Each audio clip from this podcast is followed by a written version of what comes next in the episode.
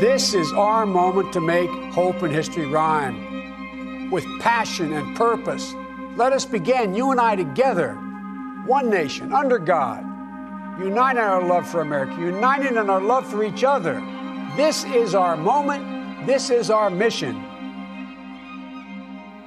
Tijdens zijn kiescampagne maakte Joe Biden er geen geheim van. Hij verlangde ernaar om een nieuwe Franklin Roosevelt of een nieuwe Lyndon Johnson te worden. Twee democratische presidenten die het land ingrijpend hervormden. De nieuwe president begon eind januari 2021 met een Amerikaanse reddingsplan van 1900 miljard dollar om de Amerikanen tijdens de pandemie boven water te houden, hun ziektekosten te beperken en de kinderarmoede terug te dringen.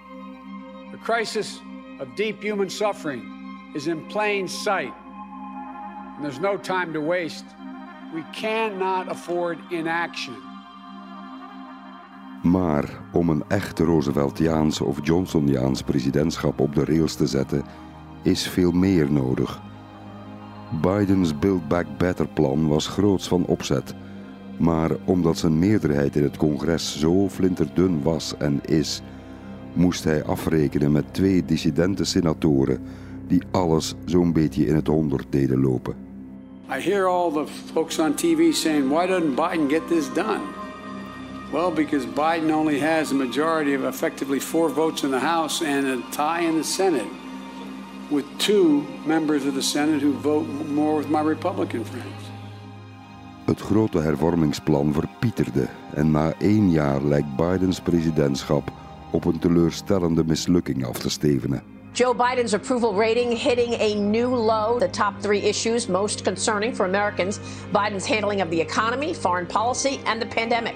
Nearly half of voters think President Biden is doing more to divide the country than unite it.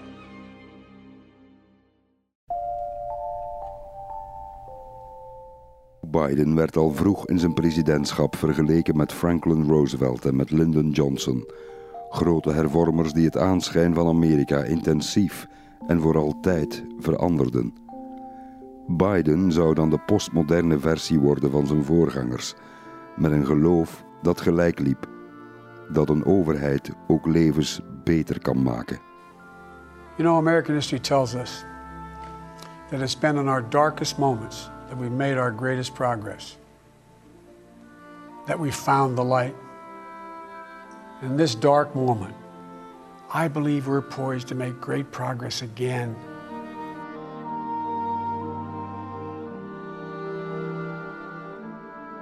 Even vooraf, in Amerika kwamen de afgelopen 40 jaar veel filantropen op de proppen, van Bill Gates tot Oprah Winfrey. Wilde weldoeners die hun eigen imago versterkten door een deel van een onnoemelijke fortuin aan goede doelen te schenken.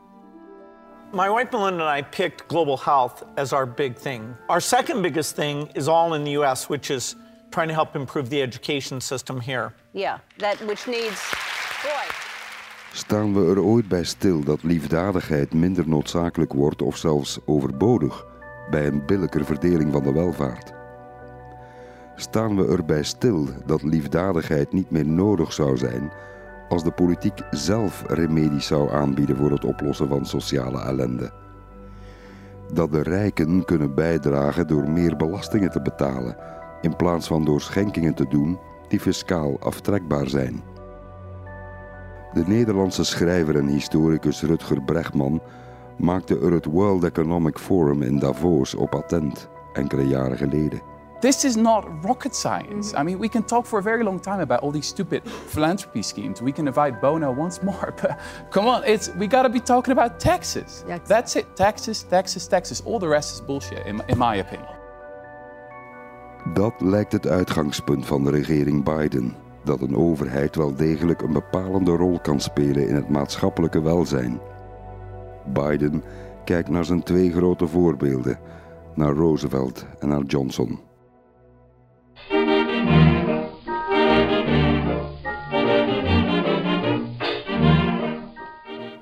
Lyndon Johnson, geboren in 1908 in Texas, kon al lezen en schrijven voor hij vier jaar oud was.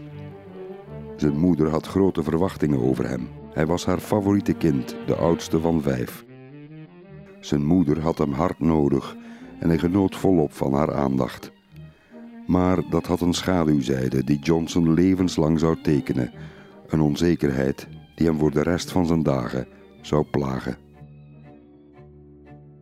Elke keer dat hij zijn moeder teleurstelde omdat hij niet altijd de beste was van de klas, of omdat hij stopte met viool spelen of met danslessen, trok ze haar liefde en affectie per direct in. Ze deed dus alsof hij niet meer bestond om hem te straffen. Of ze strooide rijkelijk met liefde, of ze nam onverbiddelijk die liefde af. Liefde was een quid pro quo in het gezin Johnson. Een voor wat hoort wat, voor gehoorzaamheid en goede prestaties. Johnson zou later precies dezelfde mama-strategie toepassen bij zijn vrienden, collega's en latere stafleden.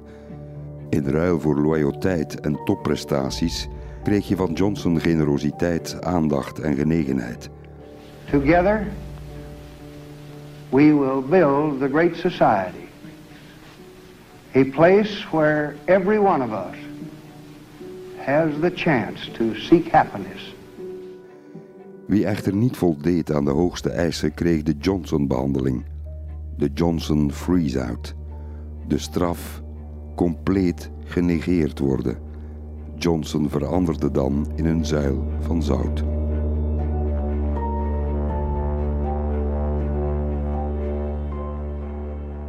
Lyndon Johnson was net als Joe Biden van jongs af zeer ambitieus en enorm maatschappelijk betrokken, met een hoger doel voor ogen. Tijdens zijn studentenjaren nam hij een jaar vrij af om directeur te worden van een Mexicaans-Amerikaans lager schooltje in Cotula, Texas, een stoffig, verarmd stadje aan de grens met Mexico. My students were poor, and they often came to class without breakfast, hungry. I often walked home late in the afternoon after the classes were finished, wishing there was more that I could do. But all I knew was to teach them the little that I knew. De leerlingen aanbaden Johnson. Zijn collega's bewonderden hem zeer voor zijn tomeloze energie. Volgens Johnsons biograaf Robert Caro was Johnson daar voor het eerst wie hij echt wilde zijn. Hij vocht voor wat hij wilde en voor waar hij in geloofde. Hij ontwikkelde een legendarische overtuigingskracht met een hoger doel dan hemzelf. Toen al probeerde Johnson de hoop op te krikken en de omstandigheden te verbeteren van de mensen in de marge, de armeren in het stadje in Zuid-Texas. Hij wilde de levens van zijn leerlingen transformeren. Die noemde hem een menselijke dynamo, een stoommachine met broekspijpen, gedreven door een verbazingwekkend arbeidsethos en ongelimiteerd enthousiasme dat besmettelijk was, aanstekelijk voor wie hem hoorde of zag. Tegen Johnson kon je geen nee zeggen. Hij mengde vleierij met afdreigen, ook geërfd van zijn moeder. Kijk mensen recht in de ogen als je tegen ze praat, zei Johnson. Iets wat je ook bij Joe Biden ziet, die intimistische beïnvloeding van dichtbij. De tactiele stijl, iemands arm vastpakken en op fluistertoon iemand overtuigen. Ik zag het Biden met eigen ogen doen op het campagnepad begin 2020.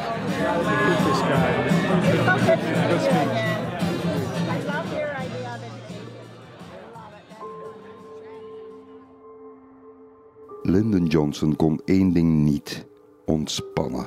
De spanning loslaten. Zijn hele leven lang zou hij aan een moortempo doorwerken. Hij kon nooit stoppen.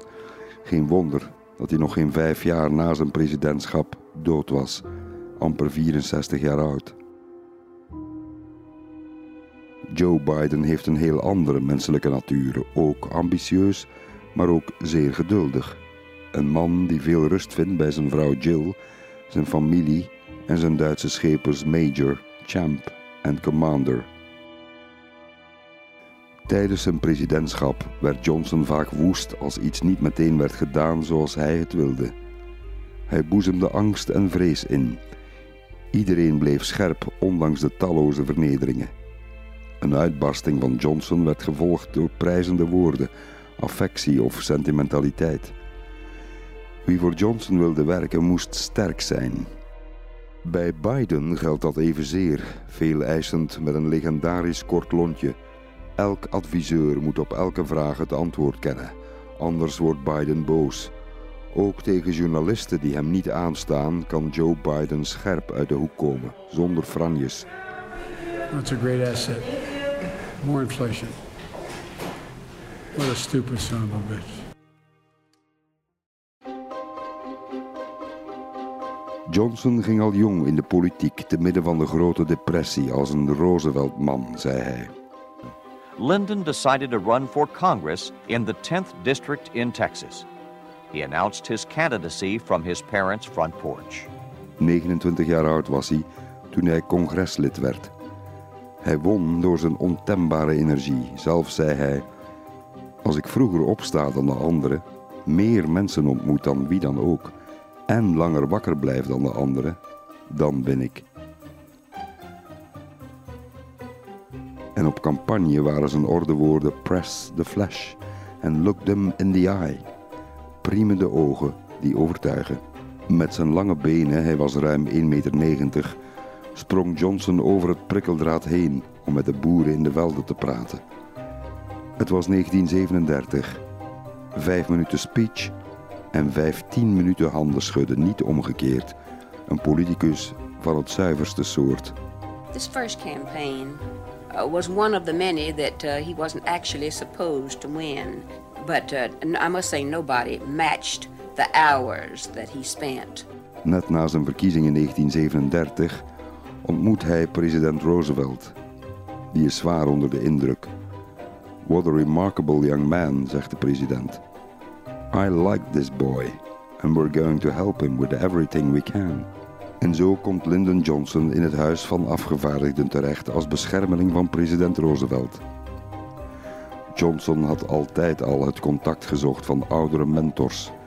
Hij zoog hun expertise op, luisterde naar hun raad en was uitermate loyaal en toegewijd. De sleutel tot succes was eenvoudig: hard werk, hard werk, hard werk.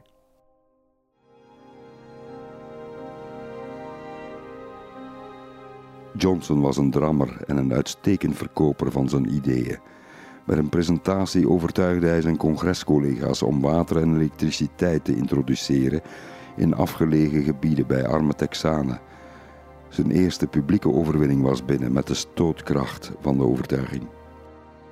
Roosevelt dacht al snel dat deze jonge man uit Texas ooit wel een keer de eerste president uit het diepe zuiden van de VS zou kunnen worden. Hij zou gelijk krijgen. 25 jaar later werd LBJ effectief president. I will do my best. That is all I can do. I ask for your help and God's.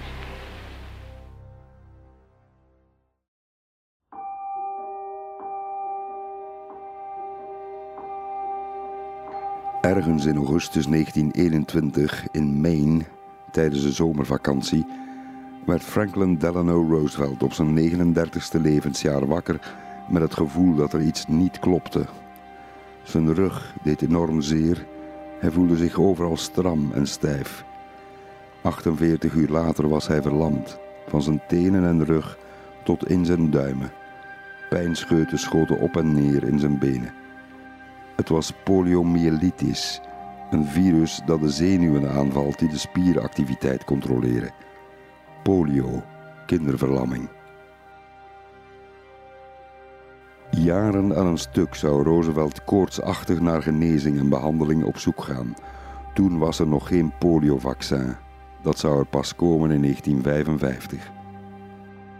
Roosevelt moest en zou weer zelfstandig leren lopen door een ijzeren wil. Roosevelt ontplooide een vallen- en opstaanmethode, trial and error, wat ook zijn handelsmerk zou worden in leiderschapstijl. Hij zou het vaak toepassen in zijn regeerperiode tijdens de Grote Depressie. De New Deal experimenteerde met het ene programma na het andere om vervolgens snel van koers te veranderen als er iets niet werkte. Dat was de Roosevelt-stijl. Feel free to criticize.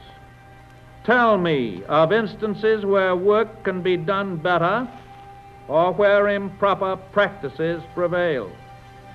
It is time to provide a smashing answer for those cynical men who say that a democracy cannot be honest, cannot be efficient.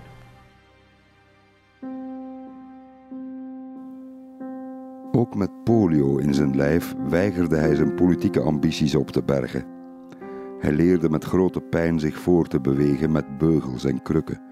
Het leerde Roosevelt om angst voor vernedering te overwinnen en zelfvertrouwen te ontwikkelen door onmenselijke inspanningen te leveren en risico's te nemen. Roosevelt werd het symbool van iemand die zijn eigen pijn kan omzetten in een roemrijke overwinning. Zijn speech op de Democratische Conventie van 1924 was een heldendaad. De menigte werd bijna gek bij het zien van al die moed. As 12,000 people held their breath, James handed him his second crutch and he began his slow, careful movement toward the microphones. When he reached the podium, everyone in the garden stood to cheer. He had to keep standing for more than half an hour as he spoke and did not dare lift either hand for fear of falling. But he was determined that no one forget his introduction to Al Smith. He is the happy warrior of the political battlefield, Alfred E. Smith. Franklin Roosevelt was een magnetische persoonlijkheid die acht jaar later president zou worden, 50 jaar oud. Roosevelt leerde om nooit te zeuren over kleine dingen. Zelf zei hij: Als je niet kunt lopen en ze brengen je melk in plaats van sinaasappelsap, dan leer je te zeggen dat het oké is en je drinkt het gewoon op. Roosevelt was een slim communicator. Hij vermeed saaie cijfers en sprak met eenvoudige beeldspraak. Hij vertaalde elke kwestie in een menselijk verhaal. Hij gebruikte net als Joe Biden simpele, alledaagse taal. Nooit grote woorden of moeilijke woorden, als het ook gaat met kleine, eenvoudige. Let's talk some plain English here, zegt Biden ook altijd tegen zijn medewerkers. Roosevelt herdefinieerde de rol van de staat. De staat moet zorgen voor de burgers die door omstandigheden niet in staat zijn hun leven goed te leiden zonder hulp. De crash van de beurs en de langdurige werkloosheid hadden het spaargeld van de mensen in de rook doen opgaan. For the majority, it means the interminable line outside factory gates, desperately hoping for a job that rarely comes. It means hunger and the march of the unemployed in the nation's capital. Zowel Roosevelt toen als Biden nu begrijpen dat hervormingen noodzakelijk zijn om het kapitalisme te redden, om een dam op te werpen tegen extremistische stromingen zoals fascisme of communisme. In april 1932, in een bekende toespraak op de radio, hij was gouverneur van New York toen, maar ook democratisch presidentskandidaat, riep Roosevelt het land op om zijn verloren welvaart terug op te bouwen from the bottom up and not from the top down. It is high time to admit with courage that we are in the midst of an emergency at least equal to that of war. Let us mobilize to meet it.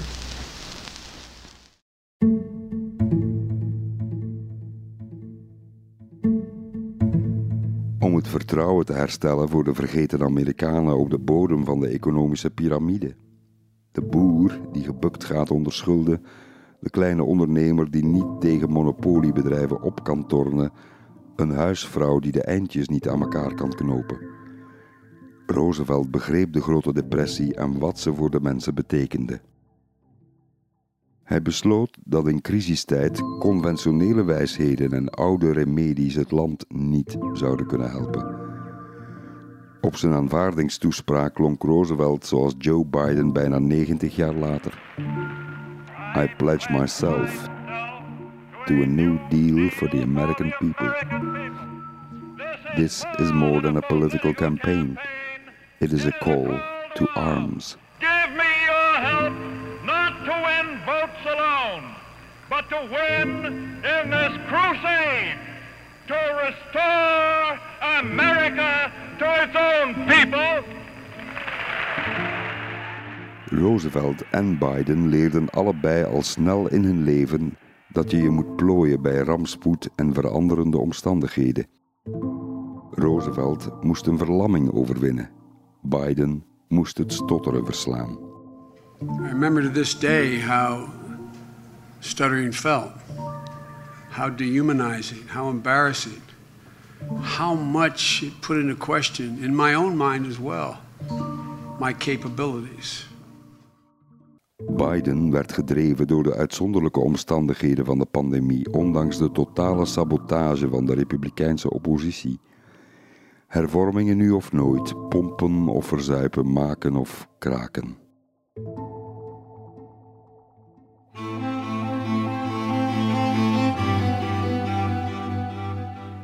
In 1941, hij is pas 33, probeert Lyndon Johnson een zetel in de Amerikaanse Senaat te bemachtigen.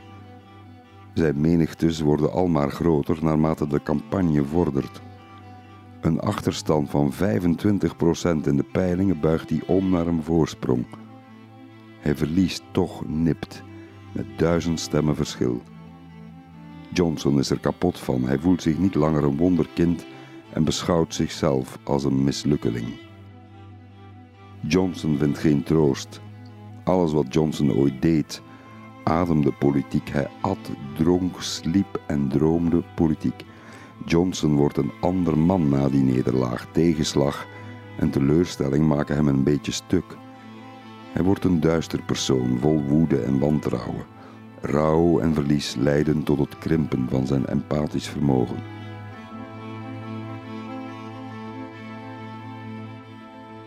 Het is pas wanneer hij een zware hartaanval krijgt dat hij zijn goesting en oude idealisme terugwint. Zijn angst om jong te sterven, die hij altijd al heeft gehad, maakt van Johnson een zeer ongeduldig politicus. Er zaten hartziektes in zijn familie. Zijn grootvader stierf op zijn 57, zijn vader op 60, allebei na hartfalen. In 1948, 40 jaar oud, doet Johnson opnieuw een gooi naar een senaatzetel. De stress geeft hem opnieuw allerhande kwalen. Koorts, maagpijn, hoofdpijn, depressie en nierstenen. Met een flamboyante campagne per helikopter krijgt hij massa's aandacht en toehoorders. When he'd land, he'd bank the helicopter over and he'd circle around over the field and throw his Stetson hat out over the crowd. Now that was dramatic. Vanuit de helikopter klinkt het: This is Lyndon Johnson, your next United States Senator. Ik land over een minuut en wil jullie allemaal de hand schudden. Hij wint die verkiezingen met een luttele 87 stemmen voorsprong. Johnson komt in de machtige Senaat terecht. Vele jaren later, 30 om precies te zijn, arriveert Joe Biden als jongst verkozen senator ooit in het congres. Hij is dan pas 30 en net weduwnaar geworden. Het is 1972. Biden, a liberal Democrat, pulled one of the big upsets of the election by unseating a 63-year-old Republican, Caleb Boggs. In Washington today, he was having trouble convincing some people he really is a senator, while hoping older members won't hold his age against him. I expect these fellows are going to uh, uh, eventually uh, judge me on my merit, not on my age, and uh, I have to establish that merit, assuming there is any there. Johnson weet altijd in wiens nabijheid hij moet toeven om macht te verwerven. Je komt alleen vooruit in de wereld, zegt hij, door dicht aan te schurken tegen de mensen die de touwtjes in handen hebben. In geen tijd wordt Johnson op zijn 43ste party whip, degene die de partijdiscipline moet organiseren bij stemmingen. Twee jaar later wordt hij de leider van de Democraten in de Senaat. Johnson begint zijn nieuwe functie met een erg in het oog springend begin. Hij laat alle jonge senatoren meteen een betere positie verwerven en verdient er hun loyaliteit mee. Ze beschouwen hem als hun patroon. Het succes van Johnson in de Senaat is dit. Hij kan goed karakters lezen, hun wensen en verlangens peilen, hun ambities ruiken, hun dorst naar roem en hun emotionele drijfveren. Hij kent ieder sterktes en zwaktes en hij weet precies hoe hij druk op ze moet uitoefenen om te krijgen wat hij wil en om ze te geven wat ze wensen. Een politiek genie. Hij laat ze bij hem in het krijt staan om later de rekening te kunnen presenteren. Zijn stafleden zijn altijd overwerkt, maar ze zijn ook uitermate loyaal aan Johnson. Bij wijlen een magnifiek inspirerend leider is Johnson ook een onuitstaanbare en gevreesde klootzak, ruw en onbehouden. I'm awfully disappointed. Just very disappointed. Now, don't you think I was entitled to the money? No, I don't think you're entitled to a damn thing that you did. I think you told me and looked me straight in the eye. In 1955 wordt Lyndon Johnson de Mitch McConnell van zijn tijd. The Democrats regained control of the Senate in the midterm elections. This elevated Lyndon Johnson to majority leader at the age of 47. De jongste meerderheidsleider in de Senaat ooit. De tol van het harde werk is alweer groot. Hij vaart publiekelijk uit tegen journalisten. God damn you, get the hell out of here. De stress neemt onaanvaardbare niveaus aan en in het weekend van de 4 juli 1955, de nationale feestdag, krijgt Johnson op zijn 47ste plots hevige borstpijn. Een ambulance brengt Johnson in allerijl naar het Bethesda Naval Medical Center bij Washington, D.C. Johnson denkt dat hij dood zal gaan, zo heftig is de beklemmende pijn. Hij gaat in shock en zweeft een tijd lang tussen leven en dood. Zijn carrière en mogelijk zijn leven lijken voorbij. I'm going home get a long rest, and I hope I'll come back uh, refreshed, rejuvenated. And if the doctors uh, give me the okay, I'll be back on the job uh, in Senate uh, when the Senate reconvenes in January. In the meantime, no politics and on to the rocking chair. Well, I wouldn't say that uh, you could take politics completely away from me, but uh, we'll have it at a minimum. Good thing. Good thing. Well, good, good luck. Johnson wordt andermaal depressief. Het lijkt alsof hij bij leven al rouwt over zijn eigen dood. Alles waar hij ooit van heeft gedroomd lijkt te verdampen. Hij wordt gered uit zijn donkerte door 4000 brieven vol genegenheid en sympathie van kiezers. Everybody loves Lyndon. Johnson wil die liefde ook beantwoorden. Hij schrijft nauwgezet elk van die duizenden briefschrijvers terug. De brieven lijken voor hem een mentale bloedtransfusie, zoals Joe Biden zoveel jaren later eerst de dood van zijn eerste vrouw en dochtertje bij een auto-ongeval moet overwinnen, daarna de depressie na zijn eigen hersenaneurysma in 1988 en nog later de dood van zijn zoon Bo om weer energie en ambitie terug te kunnen vinden. What I've learned is that the only way, at least I've ever been able to deal with pain, was to deal with the things that uh, gave me purpose.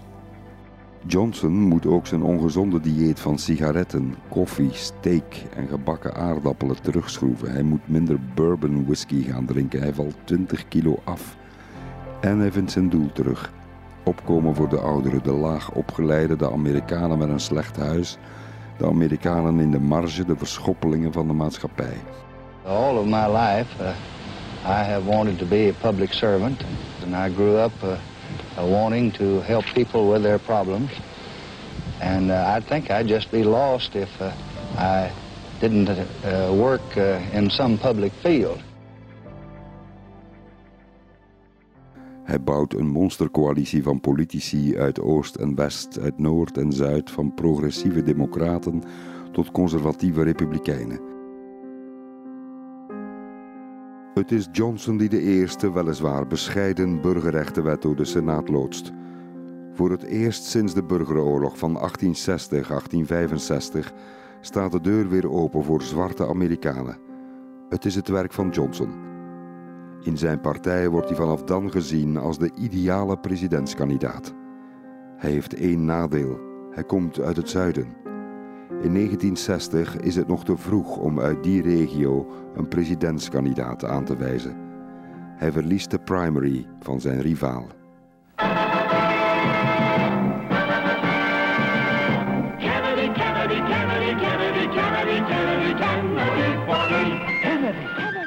Het wordt dus John F. Kennedy uit het noordoosten uit Boston, Massachusetts. Uit politieke berekening kiest JFK voor Johnson als vicepresident. Today, Lyndon Johnson is proud to be standing behind and beside the next Democratic president of this country. I present to you proudly Jack Kennedy, the next president of the United States.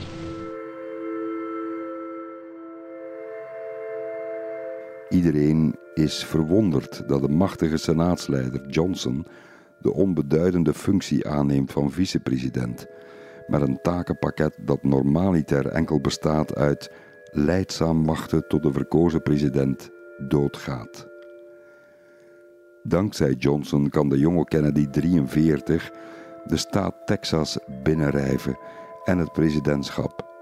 Het is 8 november 1960. So, John F. Kennedy, the 43 year old senator from Massachusetts, becomes president elect of the United States. I think that there is general agreement by all of our citizens that a supreme national effort will be needed in the years ahead to move this country safely through the 1960s.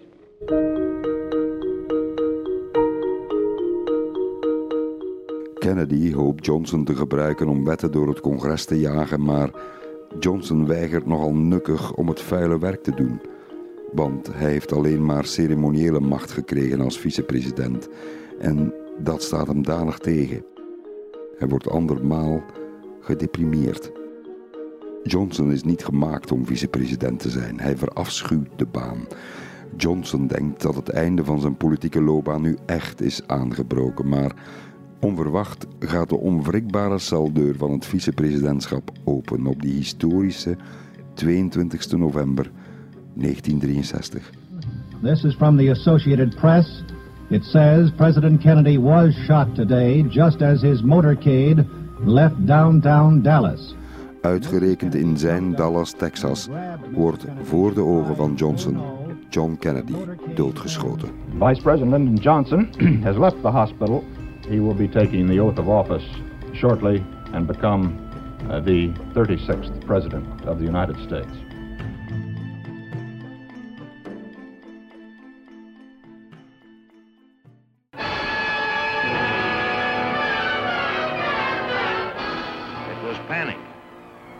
16 and a half million shares of stock sold in a single day. Sold hopelessly, desperately, at any price.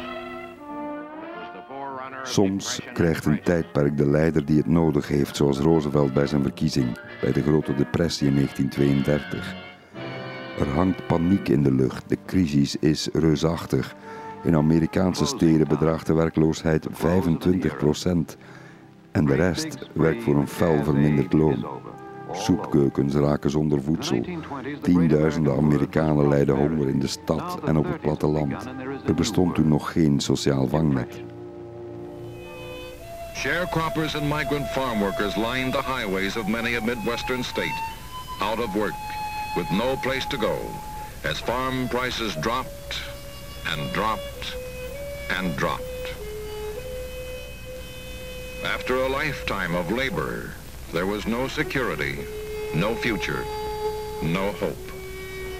In die moeilijke tijd wordt Franklin Delano Roosevelt gekozen. Thousands of Americans are here to cheer the birth of a new era in national affairs. A New Deal era, which is supposed to pull the country out of its chaos. Everything is ready for the big moment. Chief Justice Hughes of the United States Supreme Court prepares to administer the oath of office to Franklin D. Roosevelt. Roosevelt spreekt het volk toe bij zijn eetaflegging op 4 maart 1933. So, first of all, let me assert my firm belief that the only thing we have to fear is fear itself.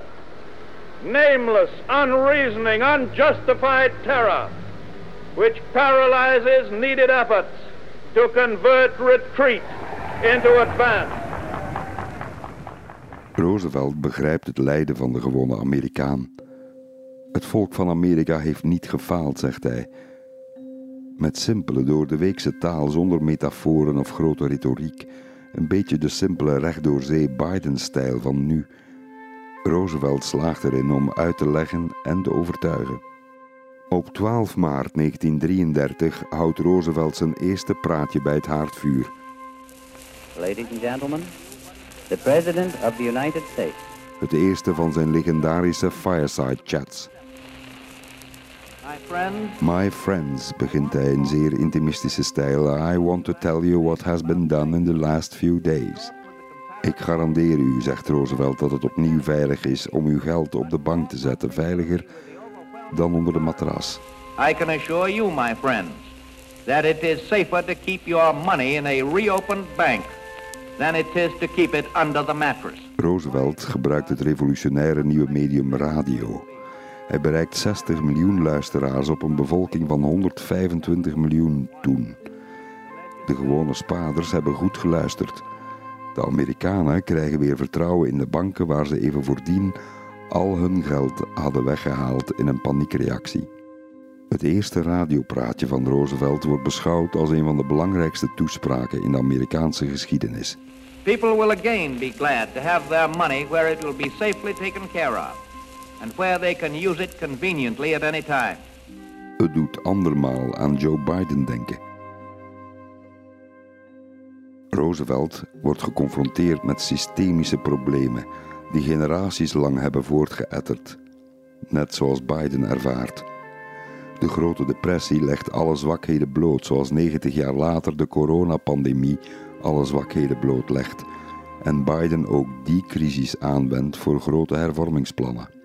We're going to have to rebuild an economy in the wake of COVID 19.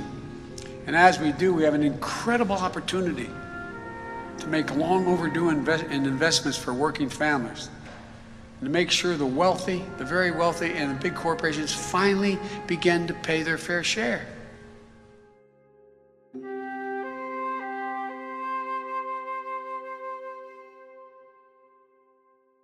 Alleen Roosevelt heeft grote parlementaire meerderheden. 64 senatoren zijn democraten.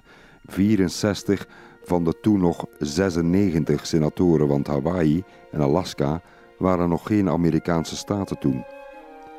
73% van het Huis van Afgevaardigden bestaat in 1933 uit democraten. Op zo'n moment kan je wetten er wel degelijk aan snel tempo doorsleuren. Biden heeft amper 50 senatoren en slechts drie zetels op overschot in het huis. Vele plannen blijven daardoor ter plaatse trappelen. Elke dissidentie is voor Bidens plannen en wetsvoorstellen de mogelijke doodsteek. Dat bleek ook toen Joe Manchin eind december 2021 nee zei op Fox News. I cannot vote to continue with this piece of legislation. I just can't. I've tried everything humanly possible. I can't get there. Ook Roosevelt krijgt net als Biden af te rekenen met verzet tegen een activistische overheid. De toplaag van de Amerikanen gelooft ook dan dat door de banken te redden en de bedrijven te hulp te snellen het al meer dan genoeg is. Dat hun rijkdom wel naar beneden zal doorcijpelen. Een riedeltje dat vanaf de Reagan-tijd in de jaren 80 zou herbeginnen. Our aim is to increase our national wealth so all will have more, not just redistribute what we already have. Joe Biden zegt in zijn eerste toespraak voor het hele congres dat dat soort economie niet meer werkt. Trickle down economics has never worked. And it's time to grow the economy from the bottom and the middle out.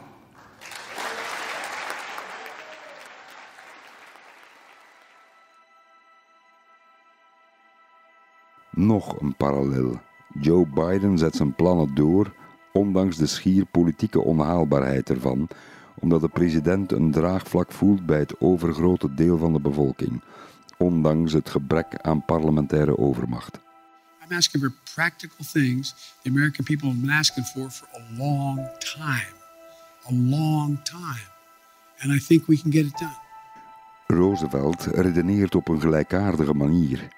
Verwar niet wat politici in Washington zeggen, stelt hij, met wat de inwoners van het land echt voelen en willen. Ga met de mensen spreken, ga de hort op, voel de wind in je neus.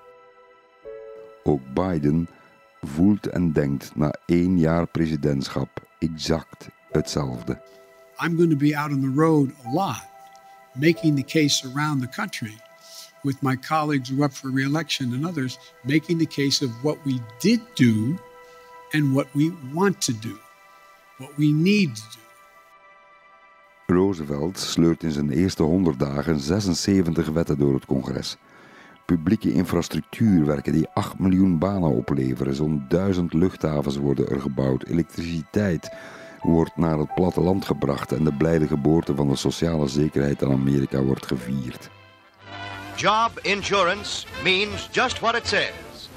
As part of the Federal Social Security Act, it was backed by all parties in Congress and passed by an overwhelming majority.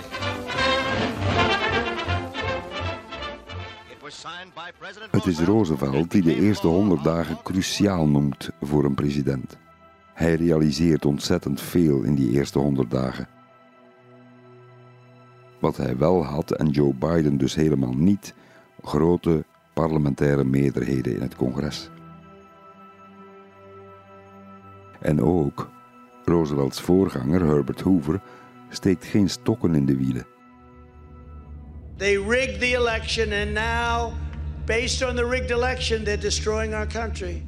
Bidens grote kwelduivel blijft zijn voorganger Donald Trump.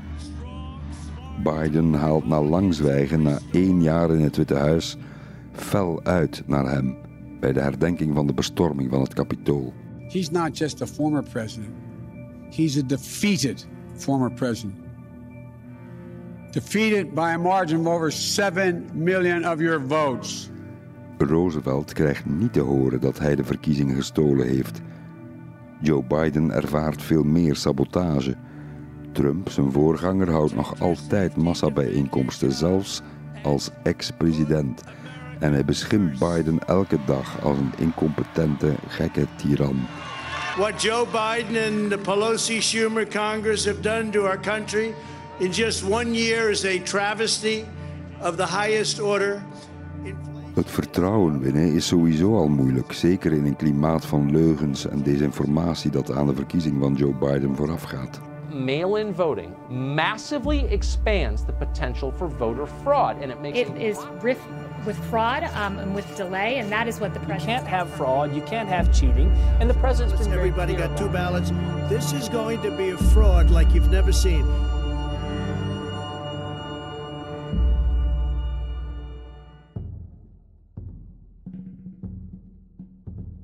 Ladies and gentlemen, the President of the United States, John Fitzgerald Kennedy, is dead. The President is dead. Let us pray. Lyndon Johnson wordt president tegen de verwachtingen in. U kent het beroemde beeld van zijn eetaflegging in het vliegtuig dat de doodkist van Kennedy van Dallas naar Washington moet vliegen. De onvoorstelbare gebeurtenissen op vrijdag 22 november 1963. De schoten op Kennedy in een open auto. De bevestiging van zijn dood op televisie door Walter Cronkite op CBS News. President Kennedy died at 1 p.m. Central Standard Time. De arrestatie en de moord op de verdachte moordenaar Lee Harvey Oswald door nachtclub-eigenaar Jack Ruby live op televisie. He's been shot. He's been shot. Lee Oswald has been shot. There's a man with a gun. De speculaties over een moordcomplot door de Russen, de Cubanen, de CIA of de maffia. Amerika zit na de moord op JFK dagen aan het tv-scherm geplakt en gekluisterd. Johnson grijpt die uitgelezen kans rond de rouw over Kennedy aan om als kerstvers president vliegensvlug in actie te schieten. Hij vat het momentum. This is no time for delay. It is a time Van outsider is hij nu plots in een bliksemschicht de ultieme insider. Totaal onverwacht. Johnson houdt zich gedijst in de buurt van de Kennedy-klan. Hij is nederig of toont zich nederig en vraagt voortdurend advies en hulp. Het is een pose. Hij doet het uiterst uitgekookt. Hij veinst. Hij is van plan om zijn macht ten volle te gebruiken in het laatste ambtsjaar van de dode Kennedy. Hij haalt zijn absolute meesterschap boven in het wetgevende werk. Twee dagen na de begrafenis van Kennedy houdt hij een cruciale toespraak. The United States of America and the world listened as President Lyndon B. Johnson addressed a joint session of Congress. Johnson is altijd straf geweest in man-tot-man contacten, niet van achter of van op een podium. Een beetje zoals Biden 60 jaar later niet het natuurlijke oratorische talent is. Johnson komt het Huis van Afgevaardigden binnen op 27 november 1963. Zijn toehoorders worden muisstil wanneer hij van wal steekt. My fellow Americans, all I have, I would have given gladly not to be standing here today. Hij mengt in zijn speech de sentimentele retoriek van een begrafenis met grote plannen en een oproep tot actie. Hij roept op om de burgerrechtenwetten goed te keuren. No memorial oration or eulogy could more eloquently honor President Kennedy's memory than the earliest possible passage of the Civil Rights Bill for which he fought so long. Velen in het congres barsten na de toespraak van Johnson in tranen uit. Om grote plannen te realiseren begint hij zelf te besparen op nutloze kosten. Johnson dooft de lichten in het Witte Huis op tijd en krijgt er de zuinige bijnaam Lightbulb Linden door. Voor het goedkeuren van de burgerrechtenwet draait hij de zuidelijke leider van de Democraten Dick Russell een arm om. I love you, zegt Johnson hem in het Witte Huis, maar ga me niet in de weg zitten voor deze burgerrechtenwet of ik rij je helemaal overhoop. Ik vernietig je als je me tegenwerkt. I'm going to run you down, Dick. Als u dat doet, zegt Russell hem, dan beloof ik dat het zuiden nooit meer voor u of de democraten zal stemmen. Johnson zegt, als dat de prijs is die ik moet betalen, dan betaal ik die graag. Biden zou niet de intimiderende kracht ontwikkelen die Johnson wel had. Joe Manchin en Kirsten Sinema geven geen krimp als Biden om een stem smeekt. This is a no. Johnson doet het onvoorstelbare en ondenkbare. Een zuiderling uit het racistische Texas die als president baanbrekende burgerrechtenwetten door het congres jaagt. Historische burgerrechtenwetten die miljoenen zwarte Amerikanen eindelijk hun lang verdiende stemrecht teruggeven en de apartheid in het zuiden opheffen.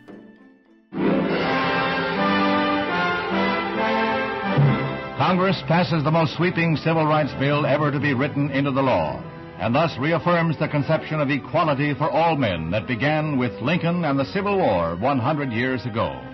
The Negro won his freedom then. He wins his dignity now. Het is het einde van de wettelijke discriminatie in Amerika. I urge every American to join in this effort to bring justice and hope to all our people.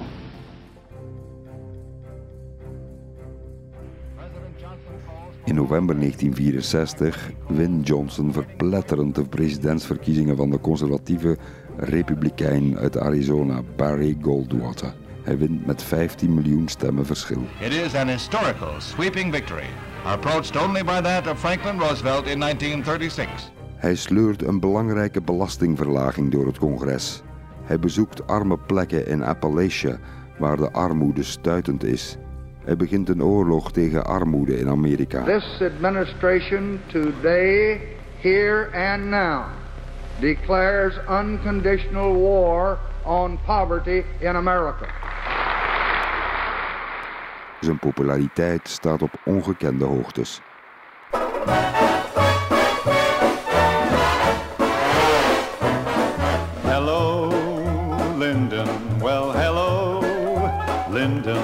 Just great to have you there where you belong. Johnson gebruikt het momentum, geen tijd te verliezen. Dat lijkt een les die Biden ook heeft geleerd. Niet slabakken, niet lanterfanten, het ijzer smeden terwijl het nog heet is. Johnson belt congresleden op, nodigt ze uit voor dineetjes op het Witte Huis om ze te masseren en vooral om ze wetten door de strot te rammen.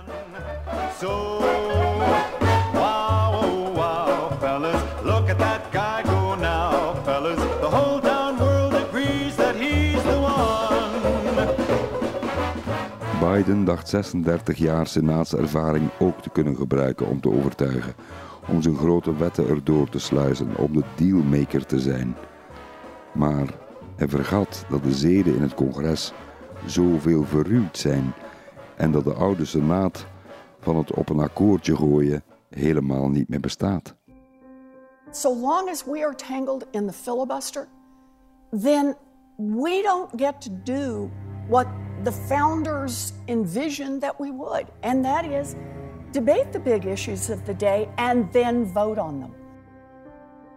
Ook Biden belt voortdurend congresleden op of nodigt ze uit in het Witte Huis.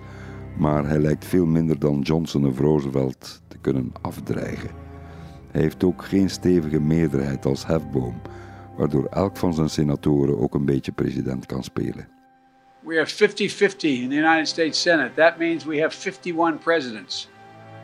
I've been pretty good at working with senators my career, but man, when you got 51 presidents, it gets harder. Any one can change the outcome. Johnson nodigt in de eerste tien maanden van zijn ambtstermijn elk congreslid uit in het Witte Huis, meer dan 500 leden. Ze drinken bourbon en roken samen sigaren. Er is maar één manier voor een president om om te gaan met het congres, zegt Johnson. En dat is de hele tijd, zonder onderbreking, elk moment, 24 uur op 24, 7 dagen op 7.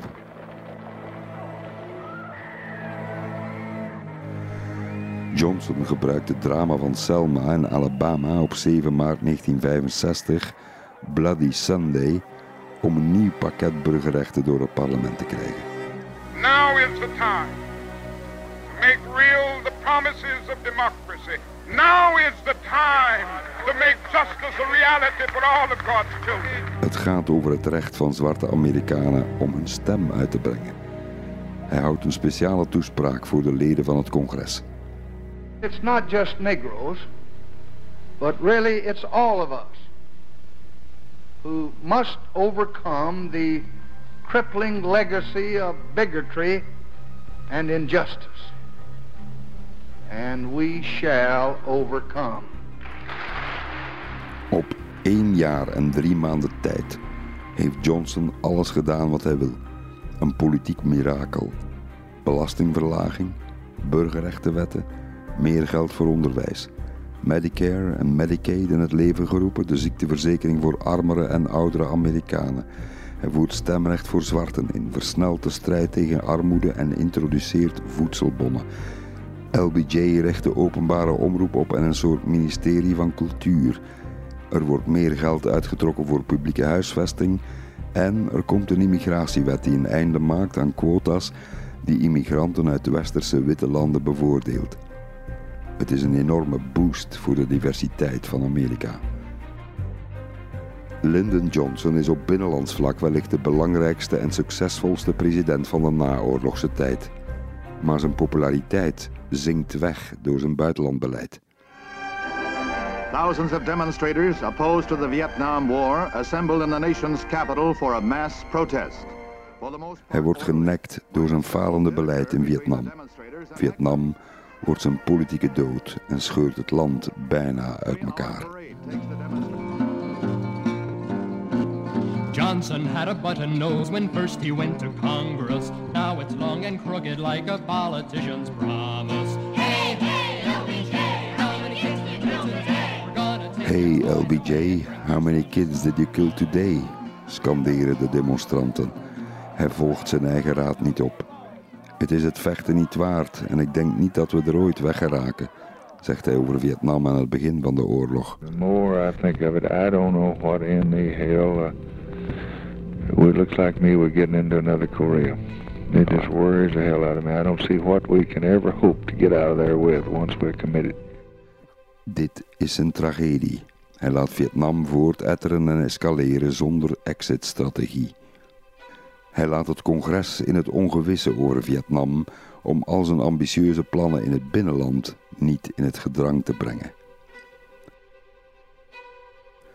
Huidig president Joe Biden heeft die les geleerd. Amerika wil geen lijkkisten en lijkzakken meer met de offers gebracht in verre oorlogen die niemand wil. In dat licht trekt hij zich terug uit Afghanistan. I've concluded that it's time to end America's longest war. It's time for American troops to come home. Helaas voor Biden, waar hij had moeten scoren bij het Amerikaanse publiek, wordt de terugtrekking een vernederend debakkelen met een smadelijke aftocht in augustus 2021. Thousands of Afghans crowding onto the runway, surrounding this massive C 17 military jet. 20 years of American and NATO led gains collapsing in stunning fashion. Op 31 maart 1968 gooit Lyndon Johnson totaal onverwacht en dodelijk vermoeid, zwaar gedeprimeerd, de handdoek in de ring. I shall not seek and I will not accept the nomination of my party for another term as your president. Thank you for listening. Good night and God bless all of you. Hij is de affectie en de steun van de Amerikanen kwijtgeraakt. Johnson gelooft ook niet dat zijn zwakke hart nog eens een presidentstermijn in het Witte Huis aan kan. Vijf jaar nadat hij het Witte Huis heeft verlaten, amper 64 jaar oud, krijgt hij dit keer een fatale hartaanval op 22 januari 1973. repeating, President Johnson, the 36th President of the United States, uh, has died, despite the best efforts of three Secret Service men at the scene who gave him uh, every emergency aid they could.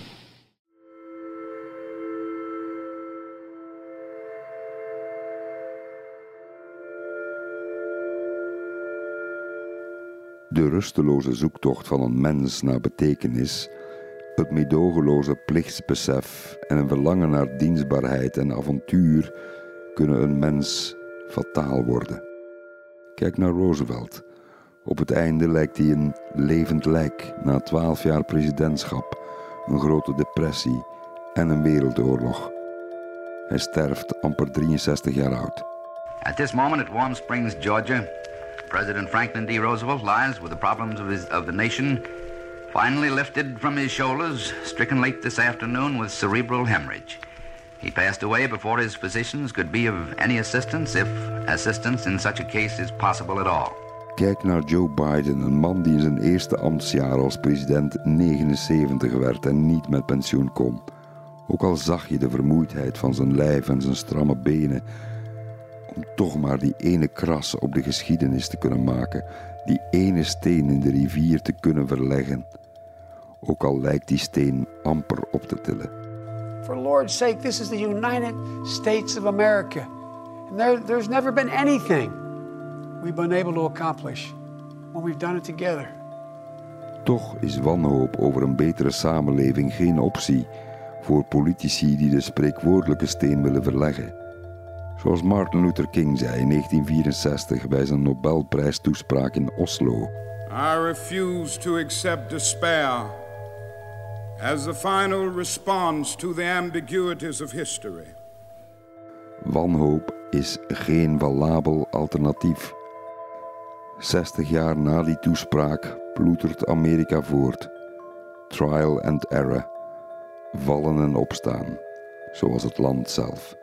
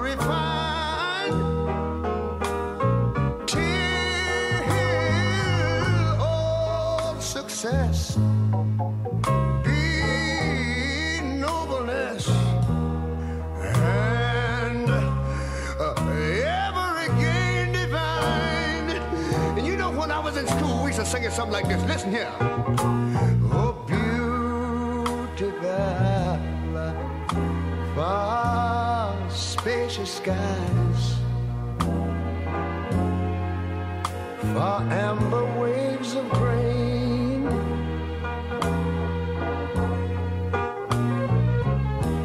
far purple mountain majesties.